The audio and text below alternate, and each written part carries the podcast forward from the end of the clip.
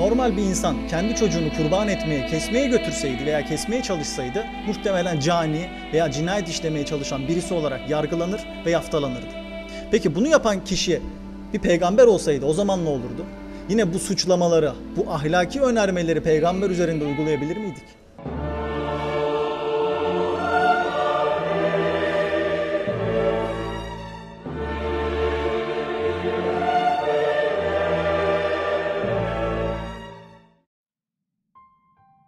Danimarkalı filozof Solan Kierkegaard kendi felsefi düşünce sistemi içerisinde Hz. İbrahim figürünü tıpkı Platon'un Sokrates'i kullandığı gibi kullanmaya çalışmıştır. Kendi yetiştiği akademi çevresinde Kant ve Hegel'in akılcı sistemlerine karşı dini ve imanı ön plana çıkaracak bir sistem kurması gerektiğini düşünüyordu.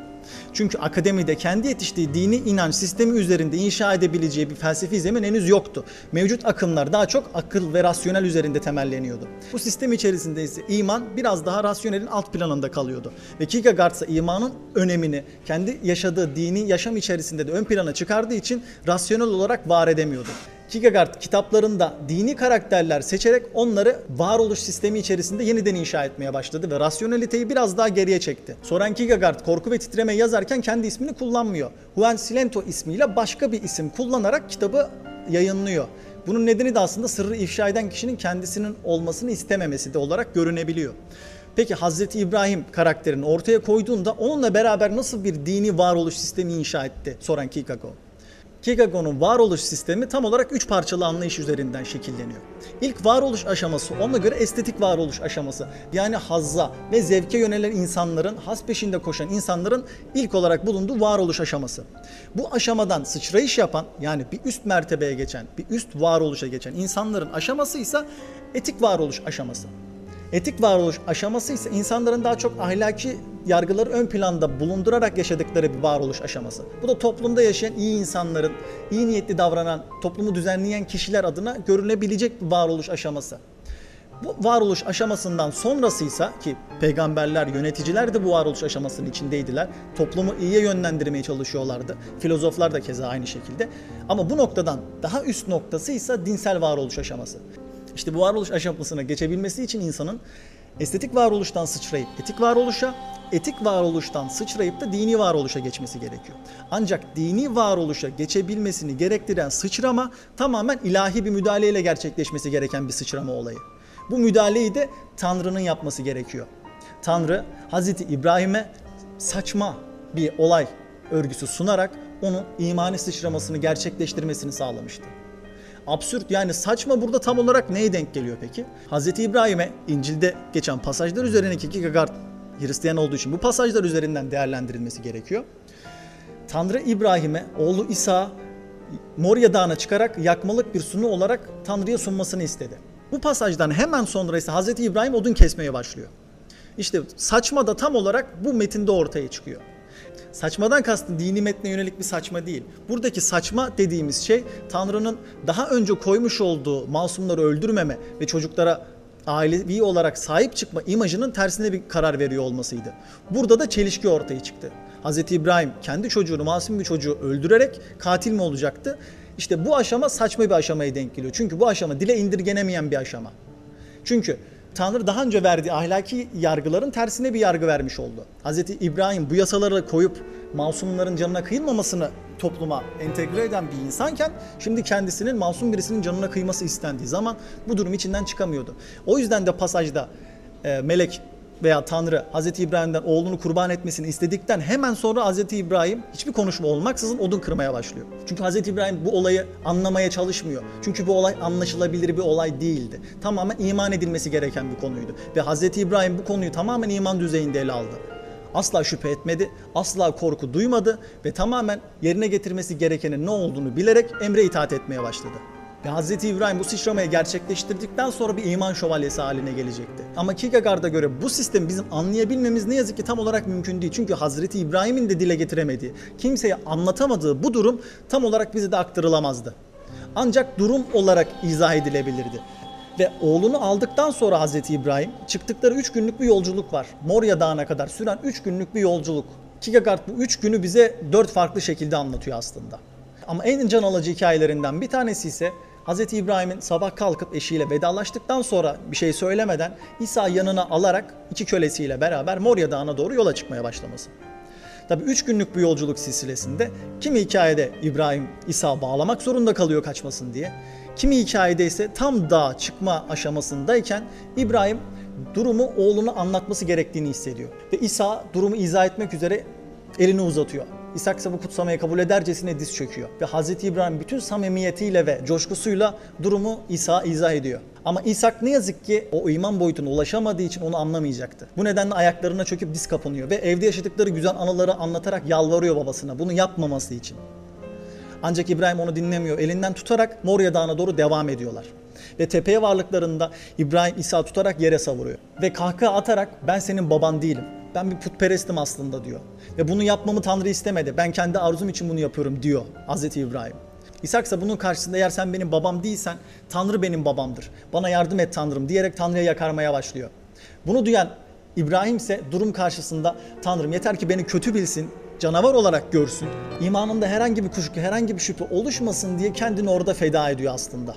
Ama gerçek hikayede ise Hz. İbrahim oğlunu Moria Dağı'na doğru yola çıkartıyor. Yanlarında köleleriyle beraber ve kölelerine diyor ki siz geride bekleyin biz Tanrı'ya sunağımızı sunduktan sonra geri döneceğiz diyerek oğlunu alarak Moria Dağı'na doğru zirvesine doğru yola çıkıyor.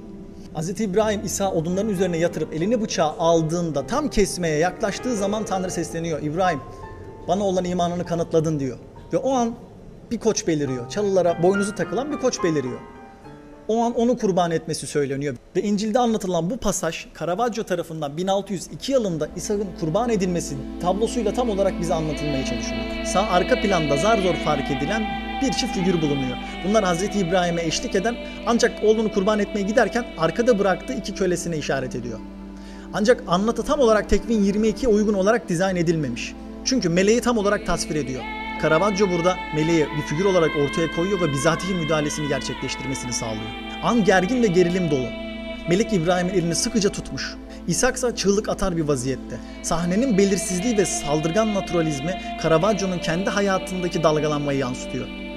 Bir ayak takımı olarak kabul edilen Caravaggio genellikle saldırgan, suça meyilli ve isyankar birisi olarak tasvir edilir ve içinde bulunduğu öfkeyi de açıkçası bu tabloda yeterince resmetmiş bulunuyor. Caravaggio resim aracılığıyla ilahi dünya ile dünyavi alem arasında bir mesafe yakalıyor.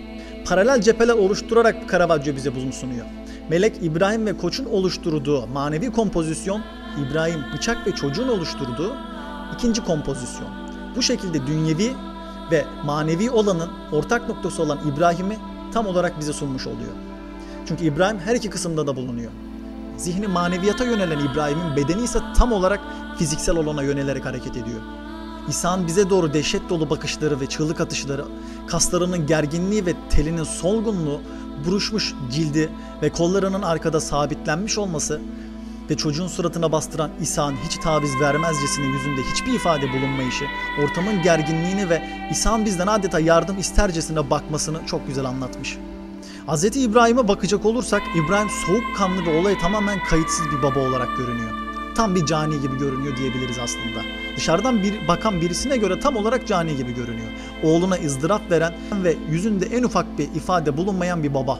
Çünkü kurban etmek üzere olduğu şey yalnızca oğul değil, aynı zamanda da kalbiydi.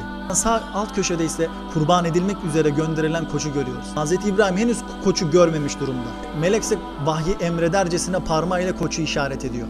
Ve bu şekilde İshak kurban edilmekten kurtularak peygamber soyu İshak'la beraber devam etmeye başlıyor. Kierkegaard'un yaratmış olduğu Hz. İbrahim karakteri ve İncil'den Caravaggio'nun bu pasajı çok güzel tasvirinden sonra Kafka ve Levinas Kierkegaard'ın Hz. İbrahim karakterini eleştirmeye başlıyor.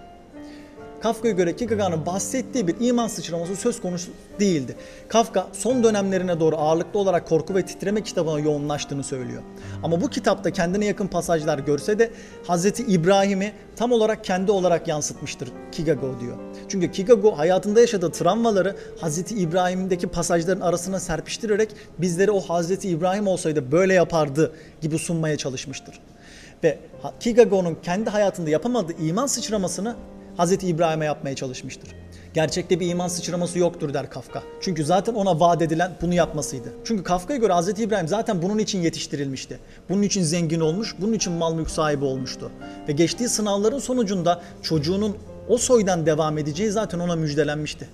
Zaten olacak olan belliydi. Soy bu çocuktan devam edecekti der. O yüzden burada bir iman sıçraması yoktu der Kafka. Veya onu göremez de diyebiliriz aslında.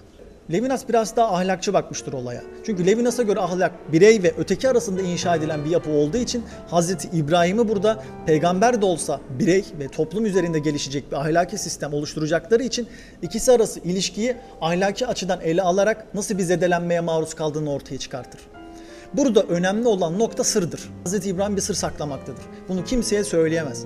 Ancak Hz. İbrahim'in sakladığı bu sır onu toplumun ahlak sisteminin üzerinde konumlandırır. Ve artık Hz. İbrahim toplumun ahlak sisteminden daha üst bir konumda bulunduğu için bu sisteme uymak zorunda değildir. Ve bu sistemi delebilir. Çünkü tuttuğu sır bunu gerektiriyordur. Ve bu da ahlaki sistemlerin çökmesine neden olacak bir silsileye peşinde getirebilir diyor Levinas. Tıpkı Hitler'de olduğu gibi. Kişi kendini kutsar ve bir sır inşa ederse bu sırrın temelinde kendisini toplumun ahlak düzeyinin üzerinde görebilir. Kimi yöneticiler başkaları ve halk tarafından kutsandıklarında içinde bulundukları halkın ahlak sistemi üzerinde konumlanabilir ve istedikleri gibi çalıp çırpabilir, yolsuzluk yapabilirler. Ve bu yüzden de herhangi bir ahlak sistemi tarafından kendilerinin yargılanabileceklerini düşünmezler. Çünkü onlar o ahlak sisteminin üzerinde konumlanmıştır. Ve bu ahlak çatlamasını yapan Kierkegaard'da Levinas sert çıkar. Bu ahlaki yapıyı bozarsanız asla tamir edemezsiniz der. Levinas Hz. İbrahim'i iki açıdan suçlu bulur. Birincisi masum bir çocuğu öldürmeye çalıştığı için ahlaki açıdan suçludur. İkincisi babalık görevini yerine getirmediği için suçludur. Ancak ahlaki açıdan bu dünya üzerinde tartıştığımızda Hz. İbrahim'i yargılayabiliyoruz. Veya kimilerine göre de Kafka ve Levinas o iman düzeyini henüz anlayamamış, iman sıçramasını henüz kavrayamamış kişiler olarak da görülebilir aslında. Ama kimi pasajlar analiz edildiğinde Hz. İbrahim'in aslında oğlunun kurban edilmeyeceğini bildiği söylenir. Çünkü pasajlarda ona soyunun buradan devam edeceği söylenmiştir. Ve Hz. İbrahim onu kurban edilmeye giderken de geriye dönük olarak geri geleceklerini söyler. Sanki adeta oğlunun ona bir şekilde geri verileceğini biliyormuşçasına hareket ettiği ifade edilir. Moria Dağı'na çıkarken İshak İbrahim'e Tanrı'nın kuzusunun nerede olduğunu sorar kurban etmek için. Hz. İbrahim ise kuzuyu Tanrı'nın sağlayacağını söyler. Bu pasajda sanki İbrahim'in bir şeyler bildiğini ifade eder. Burada bahsi geçen şey Hz. İbrahim'e bir koçun gönderilmiş olması. Temel olarak Kierkegaard'un Hz. İsa'ya yol açmaya çalıştığını görebiliriz. Çünkü burada Tanrı'nın kuzusu kavramının geçmesi ve kurban edilenin olmaması, kuzu olmaması oradaki bir sıfatı ifade ediyor. Çünkü İncil'e göre Tanrı'nın kuzusu Hz. İsa. Yahya her zaman Hz. İsa'yı Tanrı'nın kuzusu olarak çağırıyor. Ve buradaki Tanrı'nın kuzunun, kuzusunun kurban edileceği fikri burada veriliyor aslında temel olarak. Çünkü daha sonra Hz. İsa kurban edilecekti. Pasajı buraya sıkıştırıyor. Kierkegaard o yüzden de bu saçmayı, Hz. İbrahim'in bu saçma düzeyini anlayabilirseniz ancak Hz. İsa'yı bu şekilde anlarsınız demek istiyor aslında. Çünkü en saçma aşama Tanrı'nın insan formunda dünyaya gelip can verme aşaması. Ve yaşadığımız çağda ve günümüzde aramızdan her gün masum insanlar zaten Moria'dan da kurban ediliyor. Ama burada önemli olan şey ise asla bir meleğin müdahale etmeyecek olması. Asla Tanrı müdahale etmeyecek. Burada aramızda her gün kurban edilmeye çalışılan onlarca insana bizim müsaade etmememiz gerekiyor. Ve kendi aramızdaki adaleti kendimizin sağlaması gerekiyor.